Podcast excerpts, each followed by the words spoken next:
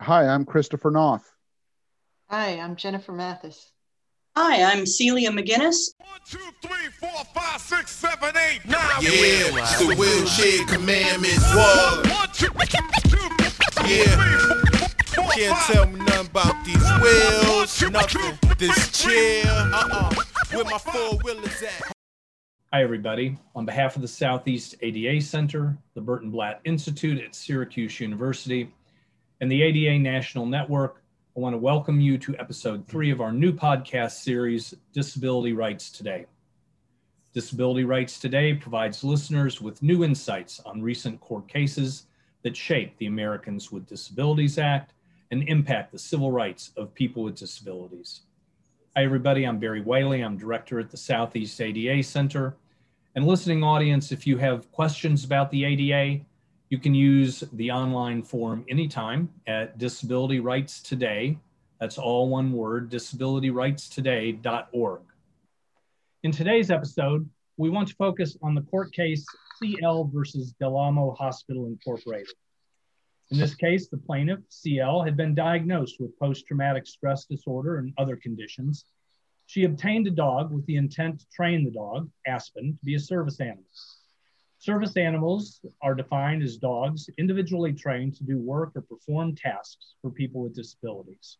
For example, guide dogs for people who are blind, uh, alerting people who um, are deaf. And in the case of CL, grounding a person with post traumatic stress disorder during disassociation or an anxiety attack. Service animals are working animals. They are not pets. The work or task a dog has been trained to provide must be directly related to the person's disability. Dogs, whose sole function is to provide comfort or emotional support, are not service animals and do not have protections under the ADA. Due to the cost of formal certification, CL began self-training Aspen. Between 2015 and 2017, she sought inpatient treatment at Del Amo Hospital's National Treatment Center. When she asked the National Treatment Center if she could bring Aspen with her as a service dog, Del Amo denied the dog as an accommodation. The district court entered judgment in favor of Del Amo Hospital on the ground that Aspen did not qualify as a service animal under the ADA. However, in a ruling filed on March 30, 2021, the U.S. Court of Appeals for the Ninth Circuit held that the district court erred by effectively imposing certification requirement for CL's dog to be qualified as a service animal under the ADA. They vacated and remanded for the district court to consider whether Aspen was a qualified service dog at the time of trial Number two, if Aspen is a service dog, whether Del Amo had proved its affirmative defense of fundamental alteration. So we're fortunate today to have as our guests three of the counsel for the plaintiff in the case, Christopher Knopf, Director of Litigation, Disability Rights Legal Center, Jennifer Mathis, Deputy Legal Director and Director of Policy and Legal Advocacy at the Judge David L. Bazelon Center for Mental Health Law, and Cecilia McGuinness of Derby, McGuinness, and Goldsmith and we're joined today by Dr. Peter Blank, director of the Burton Blatt Institute at Syracuse University. So we welcome everybody to today's podcast. And Peter, I'll turn it over to you. Well, thank you, Barry, for that great introduction. I'm here with three amazing lawyers who have changed the lives for the better of so many people around the country with disabilities and their supporters and family members. We often forget, sometimes as lawyers, myself, that at the end of the day, these cases are about literally life and death, death determinations, and quality of life determinations for people with disabilities who just want to be a part of society and contribute like anybody else. This case, which you'll hear about today, is really reflective of that concept. A woman who sought to improve the quality of her life in daily life activities and through the use of a psychiatric service animal. And three lawyers, three amazing lawyers, uh, came to her assistance and eventually prevailed at the Ninth Circuit with additional future questions to come. I thought I'd start with Chris Knopf today. Chris is a very distinguished lawyer, director, legal director of the Disability Rights Law Center, and was lead counsel in this case. And Chris, welcome. Perhaps you can take us through briefly an overview of the facts and the, the law and the outcomes in this case. Absolutely. Thank you so much, Peter, um, for the very kind introduction. And thanks very much to the Southeast ADA Center for, for inviting us to join you today. Um, so uh, while I'm Director of Litigation at DRLC in Los Angeles today, when I first met CL, uh, I was running my own small firm in Los Angeles. Um, CL lives in Orange County, and she can't remember how she was referred to me, but this started out as, you know, one of those plain little service dog cases that a lot of us practitioners, you know, get from time to time. And, you know, this case, very straightforward in my view, was a denial of uh, a legitimate service dog for a person with a disability in a hospital setting. And I was really excited to take on the case. Um, it, has been a pleasure litigating it. Um, and, and, look what we have, as Peter mentioned, we just have an amazing, you know, effectively a nationwide published decision from the Ninth Circuit that, you know, really beautifully lays out the law on um, service dogs in general, uh, certification of service dogs, and specifically service dogs for folks with psychiatric disabilities. So um, it's an amazing result and it's still going. Uh, we're back in the district court, which we'll talk about in a little bit. But just to give a little background on CL, um, truly, truly impressed with her from the moment I met her um, and Aspen, her service dog. Um, Aspen's a little uh, Bichon poodle mix, uh, a little adorable white, you know, fluffy dog that you know, doesn't wear a vest, doesn't have um, the other accoutrement that one might obviously see as a service dog. And of course, that doesn't matter. Uh, Aspen was still serving CL's needs even when meeting with me. And, um, and CL um, is a PhD speech language pathologist, um, a researcher, uh, super articulate, and has devastating psychiatric disabilities based on a really a truly traumatic childhood um, which i'm not going to go into but um, you know the, the facts are horrific and she has dealt with suicidal ideation for her entire life. Um, to her credit um, the cl's uh, oh, probably a little over 50 uh, today um, and when she was in her 20s, she started uh, receiving therapy. Um, and later in life, she was, you know, fairly at her wits' end as to what to do about her situation. She was essentially incapacitated, you know, very, very difficult to go out in public at all. And, you know, discovered the idea of a service dog. And she um, with her research abilities and intellect, you know, looked for compatible breeds, those that could be trained, those that were deemed to be, um, you know, very good, you know, potential for service dogs. You never know. You have to train the dog, and and then, you know, hopefully it works out to be a match with the handler. Um, she certainly researched how expensive it was to get a pre-trained service dog uh, to the tune of about $15,000 at, at least at one outlet. Um, and so she really had no choice. She was low income. It was difficult for her to work. Um, and so she uh, obtained her own dog from a breeder and she set about um, training Aspen. Uh, first with you know standard obedience, and then she picked up a book by a woman named Katie Gonzalez, who uh, runs a service dog training center in San Diego County. And the service, the, the book was called How to Train Your Own Psychiatric Service Dog, uh, available on, on Amazon for purchase.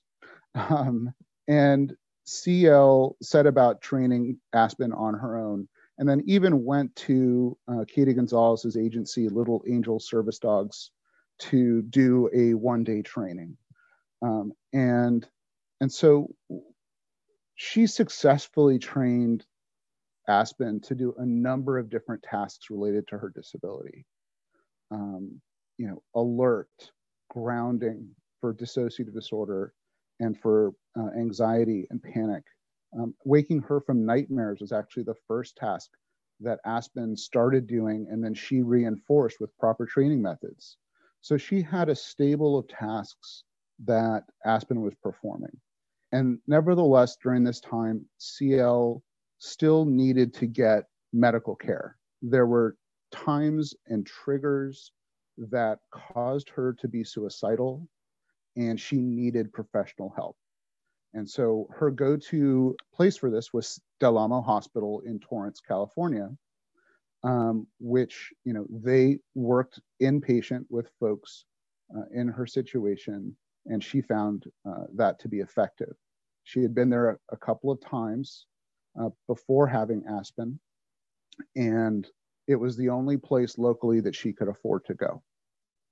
And so when she got Aspen, she knew her rights and she requested to bring Aspen with her, and Del Amo refused. Um, no real reason given, no analysis of the dog, no other than asking for vaccination records, which, which CL provided, there was no other inquiry. So after, I'll just summarize it as, you know, after a couple of different um, attempts, this, the hospital continued to refuse for no reason whatsoever. And so CL then sought out my assistance. We wrote a demand letter. Uh, it went, you know, unanswered, or I don't recall at this point. It, it didn't go anywhere, and we filed suit. Um, and we we sought damages and injunctive relief in order that would allow CL to bring Aspen whenever she needed to check herself into the hospital. And um, the defense uh, brought a motion to dismiss, and our judge, um, the now famous David O. Carter in Santa Ana, um, you know, issued a very nice decision denying the motion to dismiss and allowing the litigation to proceed. And at that point, I knew I had my hands full. And as a small firm, I knew that I needed to get a team together. Um, I need to get reputable folks to be on the pleadings and litigate the case with me.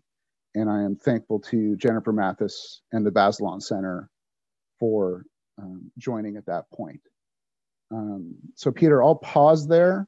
Um, we have a motion for summary judgment we can discuss, but I'll, I'll pause there to, to let you ask the next one.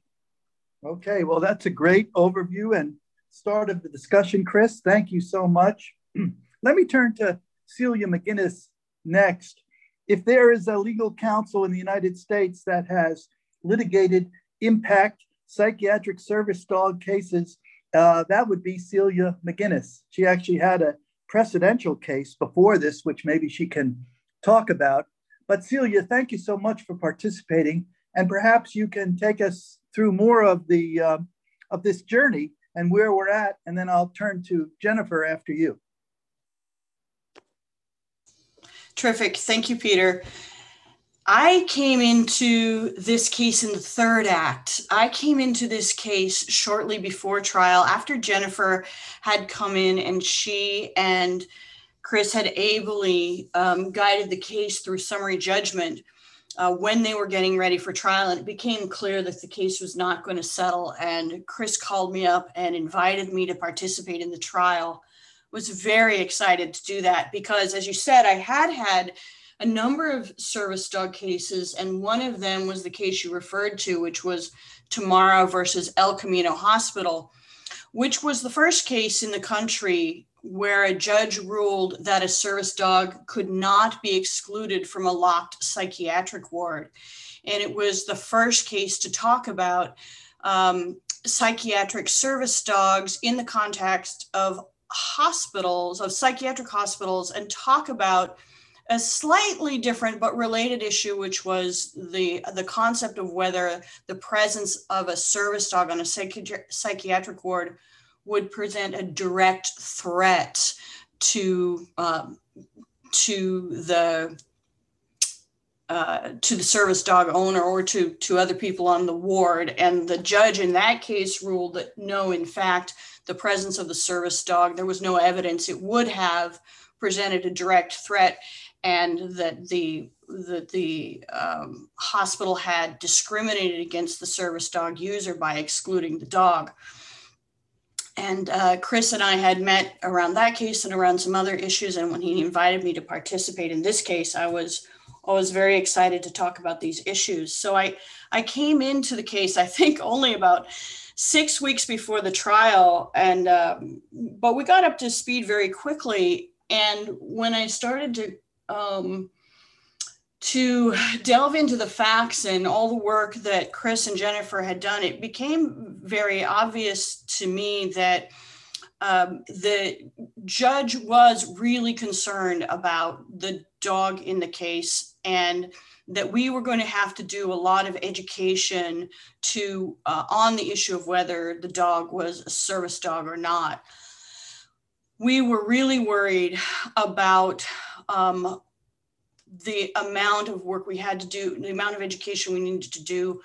And we were worried about whether the presence of a jury would be a distraction. And so we had to make a hard decision early in the in in the pretrial process about whether or not um, we would continue to seek a jury trial, which we we had done from the outset, uh, or whether we would just try the case straight to the judge we were a little worried that because of some of the emotional issues involved in the case that a jury might be distracted by bias against some of the psychiatric issues bias against um, service dog cases that have been in the news and we decided it would be simpler if we just had an audience of one to focus on. So we spoke with cl and we said to cl uh, in order to uh, just focus this issue on what's really important, um, getting admission for your service dog into the hospital, we would like to uh, waive a jury and just try this case to the bench, to the judge. In order to do that, we have to uh, give up any damages demands we have, any demands for compensation for the discrimination that you've experienced for me personally, and I think for Chris and Jennifer too, it was a difficult decision because we strongly believe that disability discrimination should be compensated, uh, just the same as a person who is victimized by sexual harassment or racial discrimination should be compensated by the person that has discriminated against them. People who have experienced disability discrimination deserve to be made whole. But CL's focus has always been on ensuring her right to bring her service dog to the hospital. That was always her main goal. And so she followed our judgment and we agreed to drop all our claims for damages and to just focus on trying the case to the judge. Which, um, once we made that decision, it really simplified matters and allowed us to focus on and sort of narrow and hone the issues for trial. Thank you, Celia. We'll come back to you more in a in a little bit to you and Chris. Uh, Jennifer Mathis, one of the uns- unsung, low key, yet incredibly impactful individuals who every day is making a difference in the lives of people with disabilities for the better, particularly psychiatric uh, illness and disabilities, is a leader at the Bazelon Center, which is the nation's premier mental health uh, advocacy organization out of Washington, D.C. And perhaps, Jennifer, you can tell us a little bit about what Bazelon does. But, Jennifer, why this case? Why is it so important? And what are the implications it may have for uh, broader national policy? Thanks, Peter. Um, I'll just say the Bazelon Center, as background, um, began in 1972 as the Mental Health Law Project and we're national nonprofit. We uh, work through litigation and policy advocacy, education and training to advance the rights and dignity of people with mental disabilities, primarily people with psychiatric disabilities, really in all aspects of life, including healthcare, community living, employment, housing, professional licensing, voting, parental and family rights, you name it. Um, we had started out as the Mental Health Law Project, which was really a sort of spinoff of the ACLU. but my interest in this case, which is, um, I think, a little bit of an unusual case for the Bazelon Center because we tend to do big class actions or big systemic actions around um, mental health service systems. Uh, but we also do uh, individual cases, particularly when they are a good vehicle to advance a certain principle. And, you know, here I think there were a number of reasons why this case seemed important for the rights of people with psychiatric disabilities. And um, one aspect of this case is really that this is a non clinical intervention that is really important and often is the only intervention that consistently works for a lot of folks with psychiatric disabilities. Um, many people take medications. Sometimes the medications work great. Sometimes they don't. Sometimes they work for a while and then they don't. Uh, sometimes people, you know, struggle for years to get sort of the right combinations and the right dosages. And so, uh, and there are unpleasant side effects that many people experience. And so, you know, I think it has always been, in my mind, very important that there are other interventions that are available to people when they work besides just you know meds and beds. Um, and you know we increasingly in recent years we are seeing more focus on non-clinical interventions like peer support services employment services housing supports which are every bit as important, you know, if not sometimes more important than clinical interventions in people's lives. And so um, I, you know, I've seen people uh, increasingly who are clients of ours use uh, psychiatric service animals, um, really, really important role that those animals play in their lives. Um, you know, sometimes people who use medication but need something else in addition because the medication isn't always enough, doesn't always work, or only addresses certain things and not others. Um, and other times, you know, people don't respond to medications. And so um, this is a very important thing. I have seen people in the past be denied admission to psychiatric hospitals or actually be, you know, have their animals denied and so not be able to take in with them a psychiatric service animal when they were at that crisis point when they needed to go into the hospital. And that is, I think, often the point when it is most important that people have their supports available to them. And hospitalization can be an incredibly traumatic experience. And so when Chris came to me about this case, I was very excited. I thought it was very important for, you know, principal reasons and you know it was a good opportunity i think to develop the law. And i think it's important you know not just um, really in terms of developing the law in terms of rights to use psychiatric service animals as an intervention and to get you know accommodations for that but also to get clinical traditional mental health settings and professionals to recognize that. I mean, this is uh, a situation where you've got, you know, a psychiatric hospital saying, you know, that that doesn't matter. You know, like we give you everything you need, and I think that was also an aspect of this that to me made it very important. You know, more so even than say talking about psychiatric service animals in a hotel or another setting, but um, really to kind of get the traditional mental health world to start understanding and recognizing these kinds of interventions as important and um, worthy of, of um, people's rights. And if Thank I you, can Jennifer. jump in, Peter, if I if I may jump in on that point, um, I want to close the loop on CL because what Jennifer said is is is so true for so many folks and for CL, I mean, in, in her trial testimony, she talked about pr- prior to having Aspen, she would run into the supermarket, grab one box of cereal, pay for it, and then run out. And, that, and that's all she could do because of how she was feeling and the effect of her disability. After Aspen, she's been able to work more, go to the market just like anybody else can, um, and really reintegrate into society. So as Jennifer points out, and, and in CL's case, Aspen was life changing. Aspen saved her life, is what she has said. And just to for folks out there listening, you know, the, the service dog option is just so tremendous, changed CL's life. And I and I really truly hope and believe it will it will change other people's lives as well.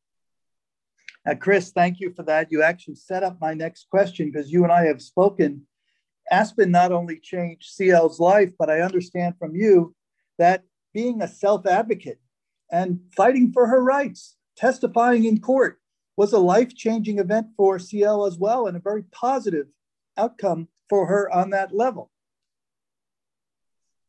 Absolutely. Um, you know, understandably, given her personal history, you know, trust is, something that's very difficult for her to to come by, and you know, it's a credit to the whole team that worked with her. And on that point, I really want to give a shout out to my associate Alexander Robertson, who you know together us working together with CL through the discovery process, um, you know, representing her at deposition, allowing her to tell her story and fight for rights that she knew were right. She knew what the law was. She knew it before she ever met us. Um, and the ability to see the justice system in action has been extremely powerful for her. Now, I just want to give a note to our listeners to thank them and to say if you have questions about this topic or any other disability rights topics uh, for our show, Disability Rights Today, please submit your questions online at disabilityrightstoday.org. That's all one word, disabilityrightstoday.org or call the Southeast ADA Center at 1 404 541 9001. Chris, let me ask you, as we've gone through this conversation, what happens next? Where are we now with the case? What are you guys preparing for? Well, Peter, the case continues the case has been remanded by the Ninth Circuit for further proceedings in the trial court.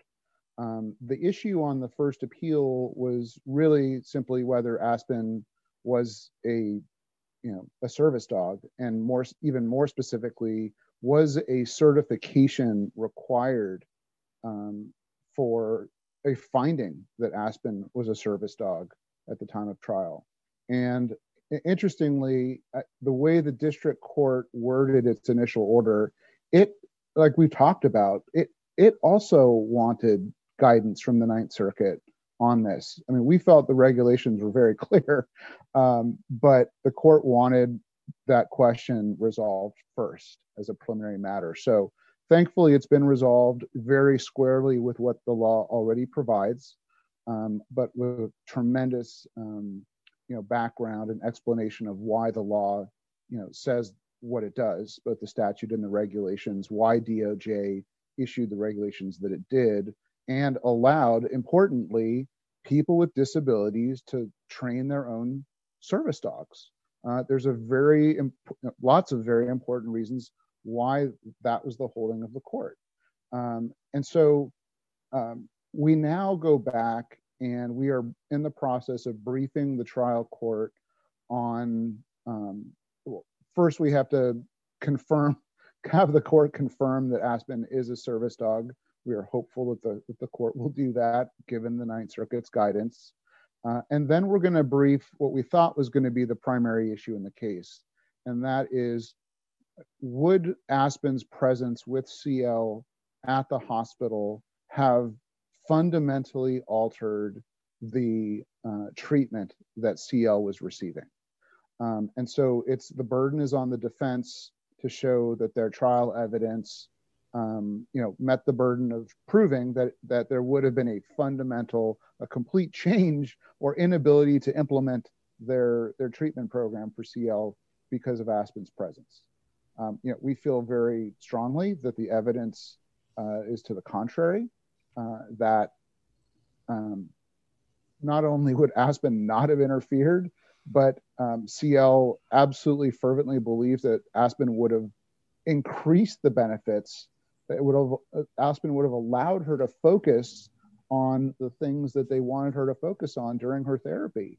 You know, by grounding her, by you know addressing her hypervigilance, um, you know, allowing her to take in more of what the treatment sought to provide. So we are hopeful that the trial court will uh, agree with us in that regard. We and then we fully expect um, the matter to go back up to the Ninth Circuit on that question as well, and we will have a CL versus Del Amo two decision at some point.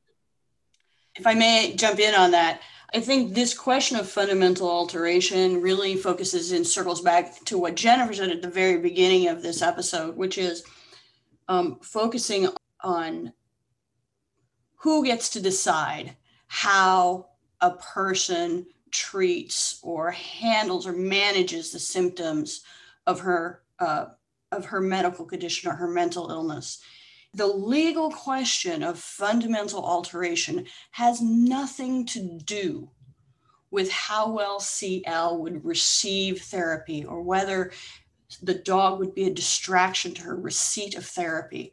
So, whether the dog would be good for her or bad for her matters not.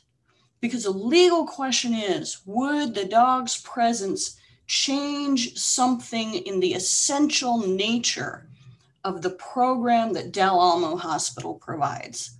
And the answer to that, all the evidence shows that it would not change anything. Del Amo would still be a psychiatric hospital, it would still provide group therapy, individualized therapy, art therapy, room and board. The program would go on. And furthermore, all the witnesses from the hospital testified they did nothing to investigate what impact, if any, the dog Aspen would have on the program. they didn't even allow the dog in for a test run. They didn't do any research on service dogs in psychiatric hospitals. They didn't even look at the dog. They didn't do look at the medical research on psychiatric dogs. They did absolutely nothing to investigate because they were all focused on their ability to control CL's receipt of information and the outcomes for CL. And their desire to control and be in charge of how she received information, how she received therapy, we can talk about that as a separate issue, but that was just legally wrong. And so, what we need the court to focus on in this next phase is focusing on whether the evidence proves the legal standard and not get sidetracked by questions of whether doctors are right or doctors are wrong, because the statute and the regulations have already answered that. Baked into the statute is the presumption that people with disabilities are independent people who get to manage their disabilities in their own way. And the only exception to that is if somehow the dog causes a direct harm to people by its presence, which Del Amo has admitted candidly the dog would not, or it causes a fundamental alteration to the program, which Del Amo has not proved or even attempted to prove. All the other issues that the, that the hospital is raising, these are issues of ableism, of medical control, um, and we have to rebut them because they're sort of baked into our culture and we need to respond to them in some ways. But we always have to keep bringing it back to can they prove their case? And they can't. Well, there you have uh, an oral argument to a court by one of the best attorneys in the country on that issue. We'll see what the court decides. Last question to Celia. Uh, you started this ball rolling, Celia. You have a lot of individuals with disabilities and service providers and employers listening to this call. What's the message going forward? Where, where do you think this case law is going? Obviously, now you've worked on two cases in this area. Both were in California. Do you see action in other areas? And where do you see this case law going? Abby Tamara, uh, who is the plaintiff in Tamara versus El Camino Hospital, she started this ball rolling. Abby and and CL are sort of the mothers of, of this development of the law. This the ball starts rolling when people with disabilities stand up and advocate for themselves and their communities to be the independent people that they're entitled to be. We as lawyers um, work to support them, and and you know our goal is with this with this issue of psychiatric service animals what we're really doing is is filling in the gaps because the statute is there the regulations are there and then the the questions that are being answered by these cases are sort of uh, filling in the details where um, the law just hasn't been fleshed out. And i think when you mention employers, I think it's really true that one of the reasons we went to the Ninth Circuit and back is that Del, Del Amo Hospital wanted answers to these questions too. It benefits public accommodations and government agencies when they know what the parameters are as well. So the way that we proceed with these cases is sort of intentionally, incrementally, and carefully. We want to pick cases that we think will sort of expand um, stepwise. And so, if there are attorneys out there uh, who have these kinds of cases that are similar, I'm always happy to uh, work with folks, give advice at the very least.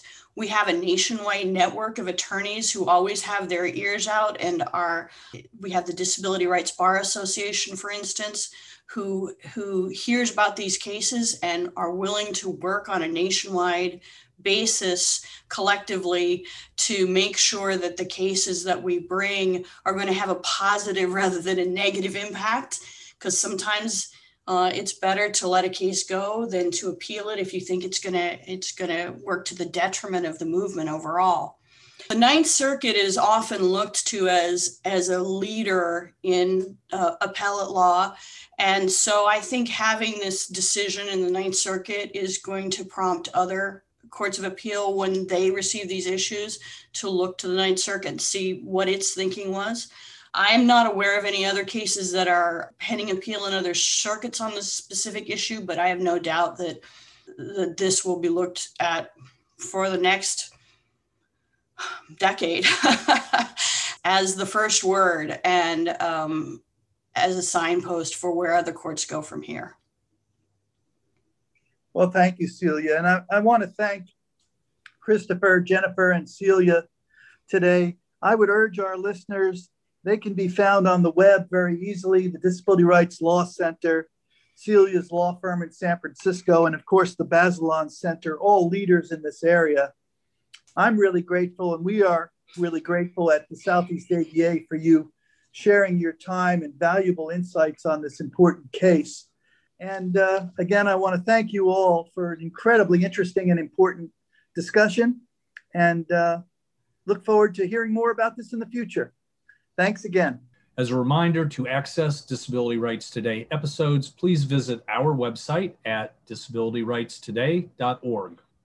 All episodes are archived with streamed audio, accessible transcripts, and resources. Remember, if you have questions about the ADA, you can submit them at any time online at disabilityrightstoday.org, or you can contact your regional ADA center at 1 800 949 4232. Please remember those calls are always free and they're confidential. Disability Rights Today is a program of the Southeast ADA Center our producer is Celestia Razda with Beth Miller Harrison, Mary Morter, Emily Ruber, Marcia Schwanke, and me, I'm Barry Whaley. Our music is from Four Wheel City, the movement for improvement. Thanks again for listening. For more information, please visit our website, disabilityrightstoday.org, and remember, your rights matter. As a reminder, listeners, the personal opinions expressed by our guest speakers in this episode should not be understood as an endorsement by the ADA National Network, the Southeast ADA Center, or Syracuse University. One, two, three, four, five,